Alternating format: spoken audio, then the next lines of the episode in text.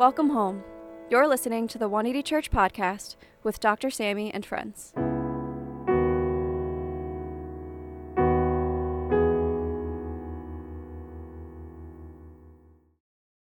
Dr. Sammy D. Kim is a Harvard trained ethicist and co founder of 180 Church NYC. He is a Yale Hastings Scholar at the Yale Interdisciplinary Center for Bioethics and the Hastings Center, where he explores the inequities surrounding health, immigration, and social policies, along with professional burnout. He is also a regular contributor to Christianity Today. For more information, please visit his website at samdkim.com. We're going to practice the rule of life where we spend a moment to quiet our hearts and allow to let the presence of God take over all our anxieties and toxicities.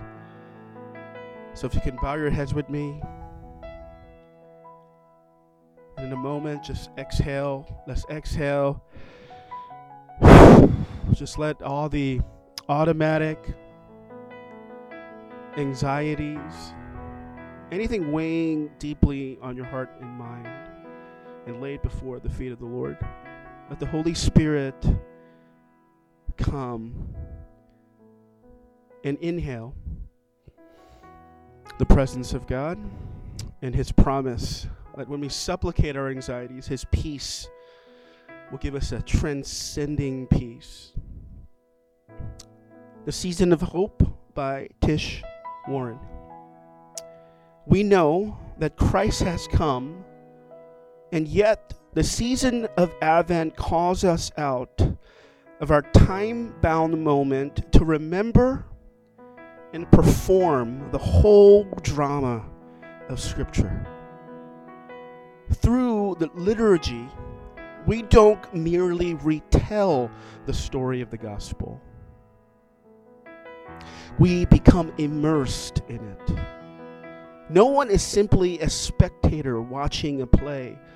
The distinction between actors and audience is broken, and everyone becomes a character in the story.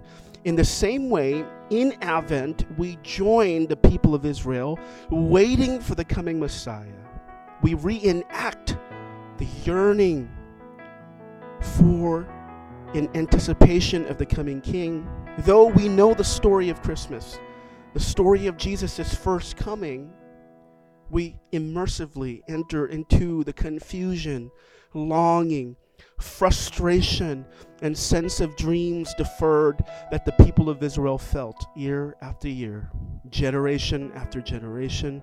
We prepare for the joy of Christmas by waiting on the dark streets of Bethlehem, our eyes straining to the glimpse of the dawn of the everlasting light. All God's people pray.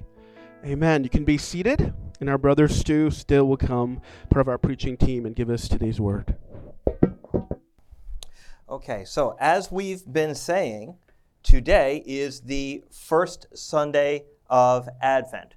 Christmas time is here, happiness and cheer. Fun for all, the children call their favorite time of year. I'm not very good at singing, but if you guys have good taste in Christmas movies, you may recognize that as some of the lyrics from one of the best Christmas movies of all time. If we could put that picture up there. If you have not seen this movie, I am going to do what Dr. Sammy says, and I'm going to call you a sinner and say that you need Jesus, you need to see this movie because it is incredible. It is a classic that everyone should see. And the legend is that when they first showed this movie to all of the cast and the crew that worked on it, they were absolutely terrified. They thought they had totally blown it. They had missed the mark, that this was going to be a bomb for all ages. And one gentleman, uh, an animator by the name of Ed Levitt, stood up and said, This is the best special I will ever make. This show is going to run for 100 years. And this premiered long before most of us, probably any of us, were born in 1965, and it is still being shown every year. It is a classic because it speaks to kind of a deep question that we all have around this time of year.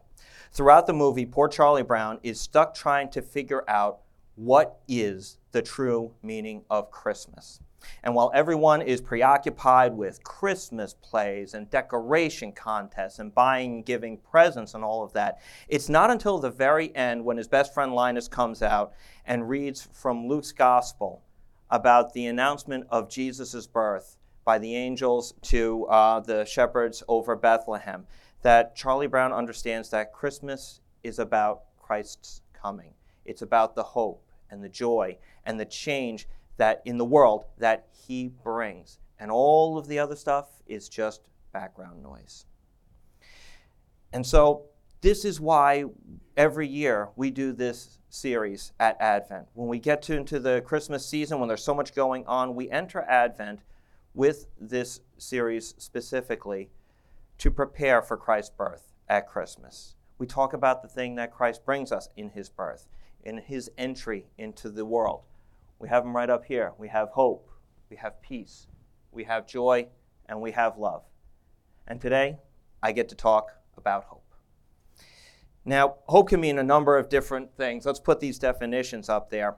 It can mean to wish for a particular event that one considers possible, to have confidence or trust in that possibility, to desire or consider something to be possible. It can mean the longing or the desire for something accompanied by the belief in the possibility of its occurrence. And we all understand this. We all have things that we hope for, uh, things that um, none of us have at the moment, because, like Paul says, no one hopes for that which they already have, but we hope for the things that we think we can reasonably attain or expect. We say things like, I hope for a good week at work. I hope to get a raise in the next year. I hope for you know one thing or another. And these are things that we have an expectation for things that we think we can actually obtain. Otherwise it's just a wish. We may all say i hope i win the lottery but in reality we're just saying i wish i win the lottery because we have no expectation that we're actually going to win the lottery. But for all of us today especially in the context of advent the most appropriate definition is the last one or not the last one. I keep saying it's the last one it's not the last one the theological virtue defined as the desire and search for a future good, difficult but not impossible to attain with God's help. There's a more definite, a more concrete or assured aspect to hope in this definition because it's not something that's left to chance and it's not even something that's left to us to attain for ourselves. Difficult, but not impossible to attain with God's. In this, the onus is on God to make it happen. We simply hold on to that hope and let God take the lead. Let Him do the heavy lifting. And of course, sometimes there are things that seem a little too much to hope for in life, things that we don't dare hope for because they seem more like a wish. They seem too grand, even for God sometimes, to make possible.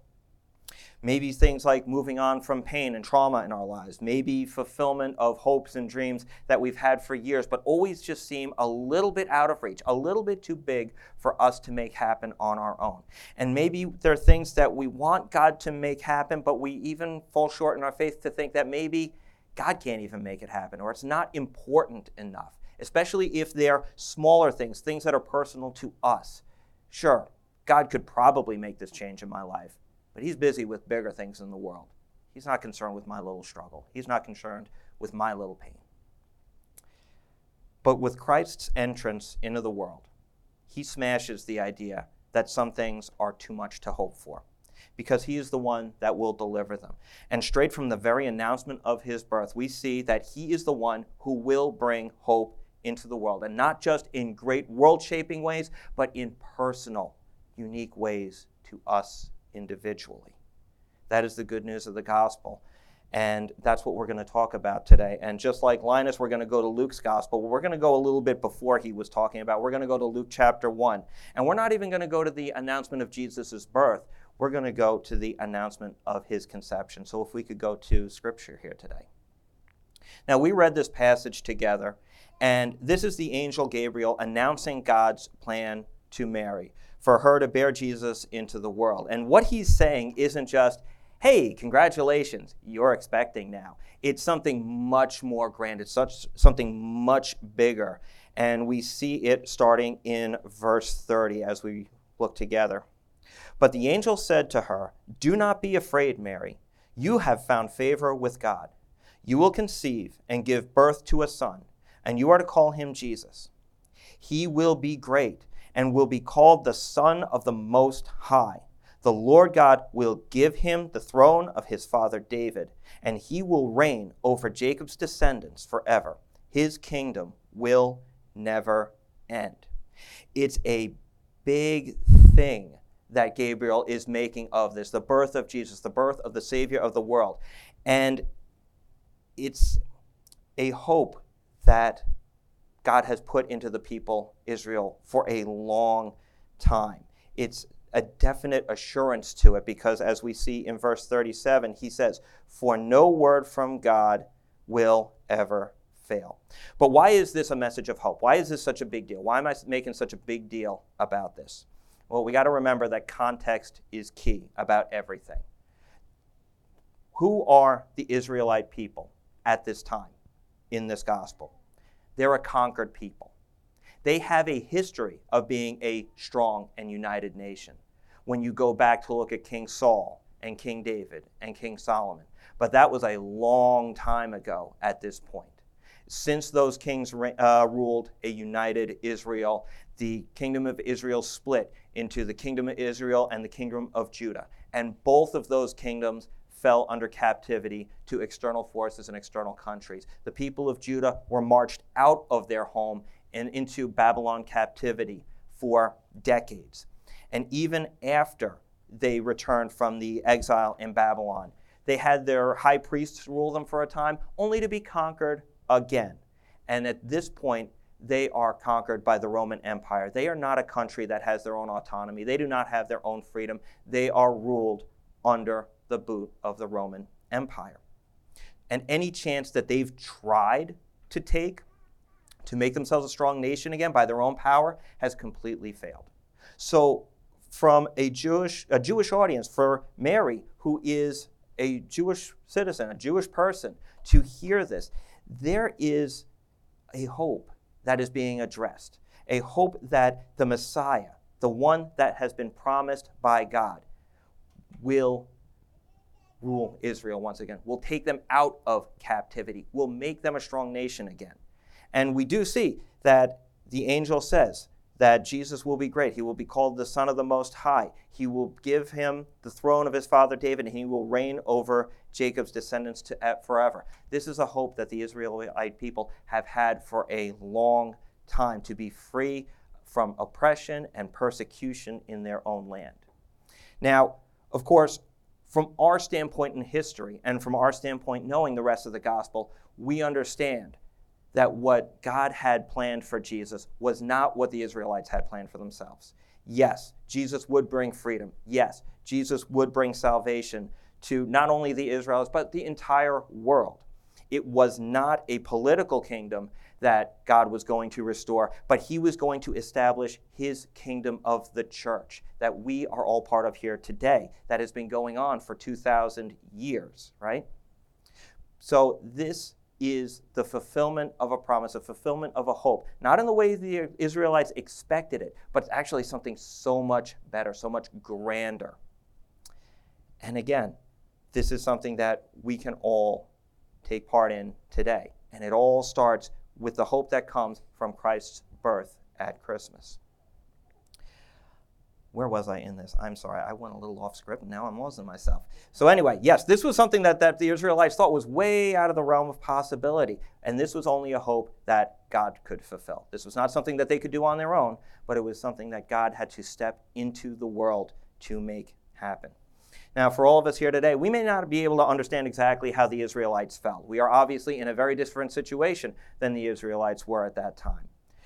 But we all know that this is a world that has its issues. This is a world that we have a lot of hopes for change to happen we go out and we look and we do see that there is injustice in the world. There is inequality, there is poverty, there are people beset by evil people every single day. There are problems in this world. We hear stories about the war in Ukraine, we hear about the war in the Middle East. Maybe you guys haven't even heard, but they're getting ready for a war in South America between um, Guyana and Venezuela. This is a world that is beset with problems and things that we can say, oh man, I really hope that God does something good about it. So, in a way, we actually can understand that hope and we look and say, is there a possibility? Is there a hope that maybe one day this kind of stuff will change? In 1914, the world was hoping for a change as well. World War I had engulfed much of Europe. Armies were engaged in grueling trench warfare. If you've ever seen Wonder Woman, you kind of get a little bit of a taste of what trench warfare was, and it was awful. But something strange happened on Christmas of 1914. Uh, let's put this picture up. This is a painting, but this is a representation of what actually happened on the front lines in Christmas of 1914 in multiple places throughout the front lines, German soldiers and British soldiers and French soldiers and Belgian soldiers all started calling truces with each other, completely out of nowhere. Not led by their generals, not led by their politicians, but just the people on the front line. One day, they start hearing Christmas carols being sung. And one side is singing it, and the other side joins in. And the next thing you know, they're shouting Christmas greetings to each other. And then it culminates on Christmas Day with these soldiers getting up out of their trenches and walking into no man's land. And it's called no man's land because as soon as you set foot on there, that's it, you were done.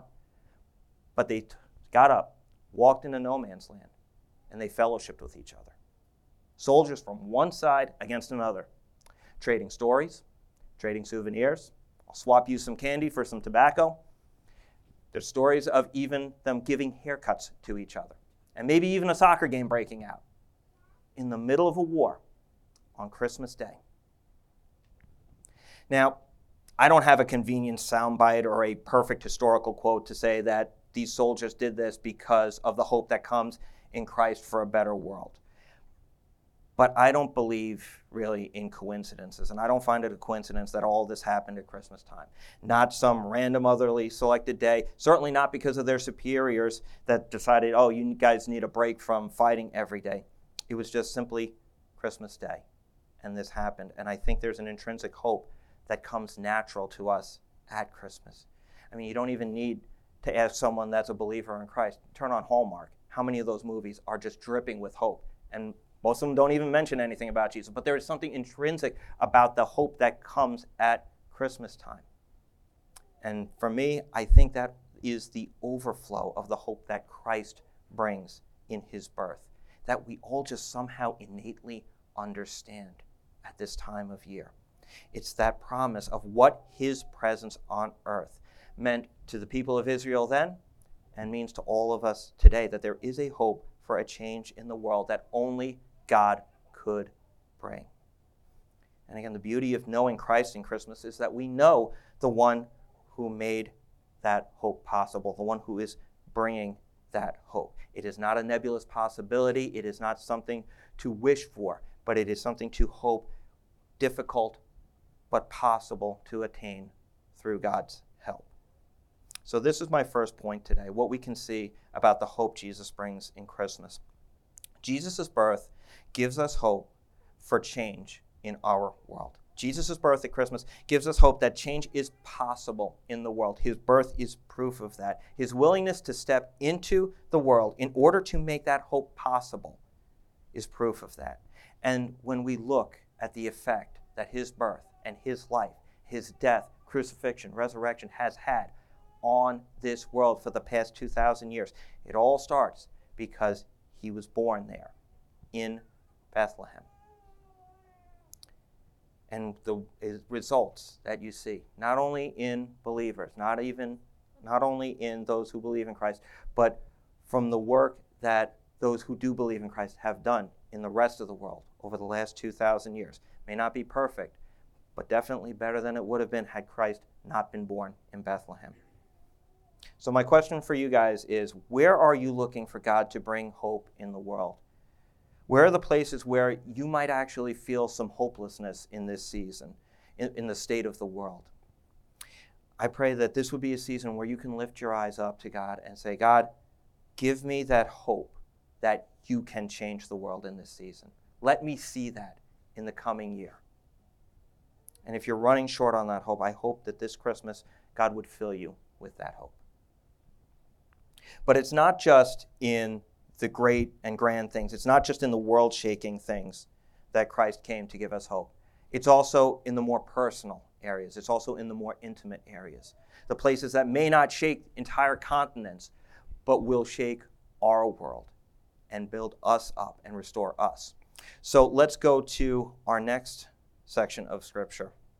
Now, in the first chapter of Luke, we get an introduction not only to the announcement of Jesus' birth, but at the announcement of John the Baptist's birth. Jesus' mother, Mary, had a sister named Elizabeth, who was the mother of John the Baptist. John and Jesus were cousins, so this is a whole big family affair, right? And what is the first thing you do when you find out that you're expecting? You tell somebody, you tell your family, you let them know, you share the good news with them especially if you've had an angel come to visit you and say, Yes, you're going to be expecting, and your sister is going to be expecting. You go and you visit and say, Hmm, so this is a thing, right? I'm not crazy, right? So, anyway, Mary goes to visit Elizabeth, and according to Luke's gospel, they have quite an interesting conversation where Elizabeth praises her sister and Mary rejoices in what's happening to her. And this is what they say when Mary visited Elizabeth. In a loud voice, Elizabeth exclaimed, Blessed are you among women, and blessed is the child you will bear. But why am I so favored that the mother of my Lord should come to me? As soon as the sound of your greeting reached my ears, the baby in my womb leapt for joy. Blessed is she who has believed that the Lord would fulfill his promises to her.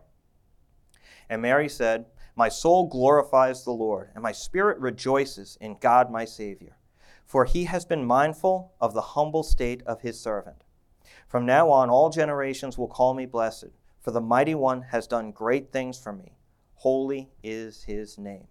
So, this is a big thing. This is a big celebration between the two of them. But again, we got to think about this for a second. We have to think about a little bit of context here for a second. Mary and Elizabeth know what's going on. They know that these are miraculous births that God has made happen. And Elizabeth is married to a temple priest. So when it's a, it's a long story between Elizabeth and Zechariah. I recommend reading it. I recommend everybody get a little, you know, basis in, in the Christmas story. Luke is a great place to start. But anyway, Elizabeth and Zechariah, they're in, they're in a good spot because they know this baby is coming. But what about Mary? Because we see she is betrothed to someone, she is engaged to someone, she is not married to someone yet.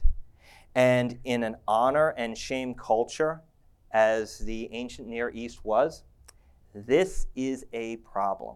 And in fact, we look in other Gospels where it talks about Joseph's uh, reaction to this when he finds out that Mary is expecting. He is intent on divorcing her quietly and saving her from the shame that comes from this. But the angel speaks to him and says, No, you are to stay with her. You are to stay in this family. So he acts in a, in a very respectful manner to this, in a very important manner to this. But for everyone else looking at Mary, what are they saying? What are they saying? What are they gossiping about? What are they whispering about? Oh, that's Mary from Nazareth, the one who got pregnant before she was even married. She's not going to be very well respected. She's going to be very much looked down upon.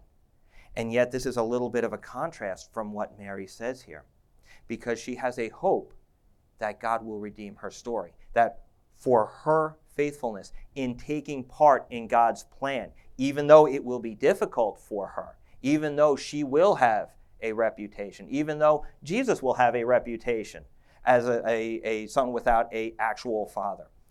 She knows, she has hope that God will redeem that story.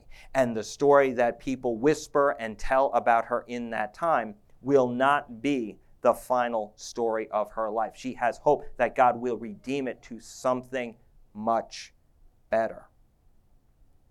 And that is the hope that Christ gives in Christmas, in his birth, that he will work in our individual story and his presence in our life will redeem those places of brokenness and those places of hurt and trauma. And that he can grant that hope that we have that tomorrow or whenever it is, that He will make it better. This is one of those times where I try to, you know, like uh, get myself a little bit serious because I don't know how emotional I'm going to get, but here we go. Christmas for me, honestly, for the last 30 years has been um, a very difficult time for me and my family. In fact, it is 30 years this year. Um, the whole season from just after Thanksgiving to mid January is really tough for us because it was during this time of year that my dad got sick and passed away. And it's a memory that's really always tainted the holidays. And honestly, it can be very difficult to hope for something good in a season where something traumatic happened and something terrible happened. Uh, for years, I would put mom's Christmas tree up, but personally, I wasn't into it. It just wasn't my thing. Even when I got out on my own, I had no interest in decorating for Christmas or putting up a tree or anything like that. I just didn't want to do anything extra to celebrate it because of the loss that happened at this time of year. Up until 2020, of all times, um, I just bought a new house. We were all dealing with a pandemic. I needed a little bit of hope. I needed a little bit of change. And I decided, you know what? I'm to get myself a Christmas tree and I'm to go full tilt on this. Uh, let's put up that picture up there. That is my Christmas tree. I just put it up the other day. That is my cat, who surprisingly has never destroyed the Christmas tree, which is a Christmas miracle in and of itself. But yes, I decided to go full tilt with it. I bought a Christmas tree. I spent $200 in ornaments at the Hallmark store. And then I spent another 200 the next year. And then another 200 the next year. And another 200 this year. I may have a little bit of a problem. We could put that other picture up. Yes, I have an entire Starfleet. Yes, I have a bunch of Transformers and Nintendo stuff. Don't make fun of me. Don't look down on me. You guys know you have your favorite Christmas decorations too. And some of those decorations might even be older than some of us here. But anyway, um, don't judge me on it. But among the ornaments and decorations that I have bought over the year, a lot of them are fun. A lot of them are just things that I love in life. But the most important one is actually not a decoration that goes on the tree, but it's what's above the rest of them. It is that nice, simple little nativity set because it is a reminder, just like Charlie Brown discovered. All the other stuff is nice, but it's all background noise. The real important part of Christmas is the hope that comes from that little baby born in a manger into the world to save and redeem all of our stories. So for me, it's a hope and it's a reminder that there is hope, that this will not just be a season to think of trauma, but a season to look ahead and hope that Christ will do something wonderful. And that is the second thing that we can see about Christmas if we can put that point up. Jesus' birth gives us hope for change in our lives. We all have those places in our lives where we need Jesus to redeem our stories. We have our traumas, we have our shortcomings, we have our shame, we have our hurt. And the path to the redemption of all of those stories in our lives starts with that baby in the manger on Christmas Day. The Savior born into the world to save us and redeem us.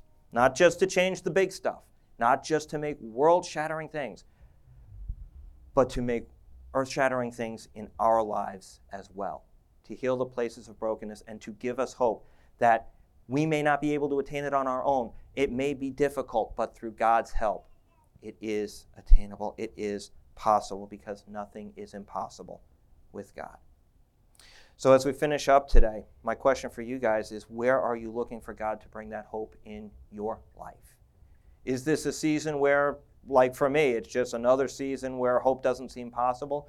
Or is this becoming a season where you can give into that hope and say, I have hope that though difficult, some future good will come and God will be the one to attain it in my life? And it's my prayer that this Christmas you can rest assured that Jesus came to bring that change in your life, that He has promised healing for every single one of us here. That no matter how big or small it may seem, if it's a place of wounding in your life, Jesus came specifically for that place. He came specifically for you. And that we can have hope that no matter how difficult it may seem, that healing is not impossible to attain with God's help because no word from God will ever fail. So, if you guys would stand with me, let's pray for this hope in our lives today. Because Christmas does have intergalactic ramifications. It does. But John Stott, prolific theologian who died a few years ago, said that Jesus, just one word to describe who Jesus is. He says that Jesus has no rival in history. From ancient Mesopotamia, where Abraham uh, was embedded, to Rome, where Caesar ruled, where Jesus was born in the darkness hovering over Bethlehem, Jesus still has no rival. There is no one in history that has more gravitas than the person of Jesus Christ. That's just a fact. So then, the Adventists, uh, the longing and deferred hope of Israel for thousands of years, hoping for the coming Messiah, that drama in Advent is about a culmination of an event. Tell someone next to you an event. Come on, say it, say it to them an event. So, Christianity, the gospel, is not good news because there's a hopeful message or you should have the spirit of optimism because humanity will become better because of the Christmas spirit. No. The gospel is an announcement of an event. Well, in 2023, what happened in Anno Domini AD 2023, 2,000 years ago? Christianity will destroy itself without the person of Jesus. Because Christianity is not a philosophy. Plato could exist without being born. His message could continue to resound, but you don't necessarily need Plato because it's a philosophy. It's a way of looking at things. Confucius, Buddha, the same thing. Jesus says, I am the truth. Not this is the truth. This is the way. He says, I am the way. I am life. So, therefore, whatever you're hoping for, the story of Christmas is that our longing, the great visceral haunting of our lives, the biggest questions, the questions that matter to us the most, that longing has a name, and his name is Jesus. Emmanuel, God is with us. So we have hope in a person, in a time and a moment in history when he came. And the Bible says he will come again. So today, will you respond to who God is in this announcement of good news. Not in a thing, not in a place, or even a possession, but in a person. The arrival of this person named Jesus, Emmanuel. Let's make this our prayer. Will you spend a moment focusing on Him? A few decades ago, my mentor, Leighton Ford, had a conversation with Muhammad Ali at a bar when his celebrity was very high at the time. And Leighton Ford told Muhammad Ali the gospel. And Muhammad Ali said, Leighton, that's nice, and I love your brother. I love all that you're doing with making these crusades not segregated. And that's a, a right step for you guys, and I agree. But the way I understand Christianity is it's pie in the sky. I get it when I die. And I'm a black man in America, bro. I don't have time for future stuff. I need it now. And Leighton had to explain this powerful moment where he presented the gospel. He said, Jesus came and Jesus is available right now.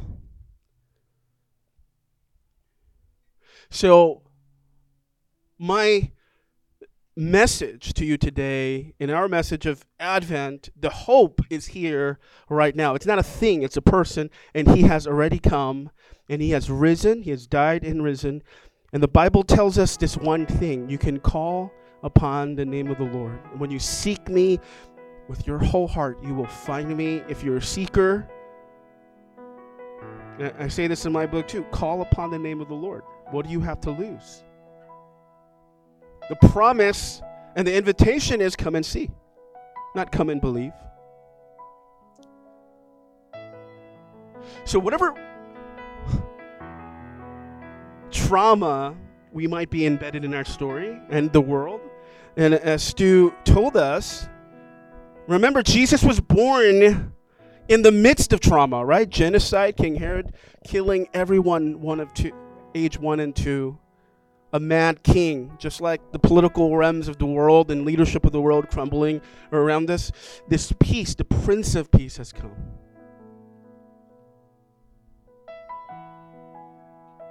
So, this Christmas, I pray that you look to Jesus and Jesus alone for your hope. Amen. Let's bow our heads together for the benediction. Lord, we want to thank you for the Advent season. We thank you that you are not a God that's over there, but you're Emmanuel. You are a God that's right here with us. In the midst and tethered to our struggles, our brokenness, and our frailty. And in many ways, that's why you were born in a manger, representing the brokenness of our world, the disparity of our world, and moving in the neighborhood of where we really live. This gospel is not a gospel of hope of a future, it is a now gospel. It is God with skin. So may the grace of the Lord Jesus Christ and the love of God and the fellowship of the Holy Spirit be with you and forevermore. All God's people pray. Amen. God bless you. Go in peace.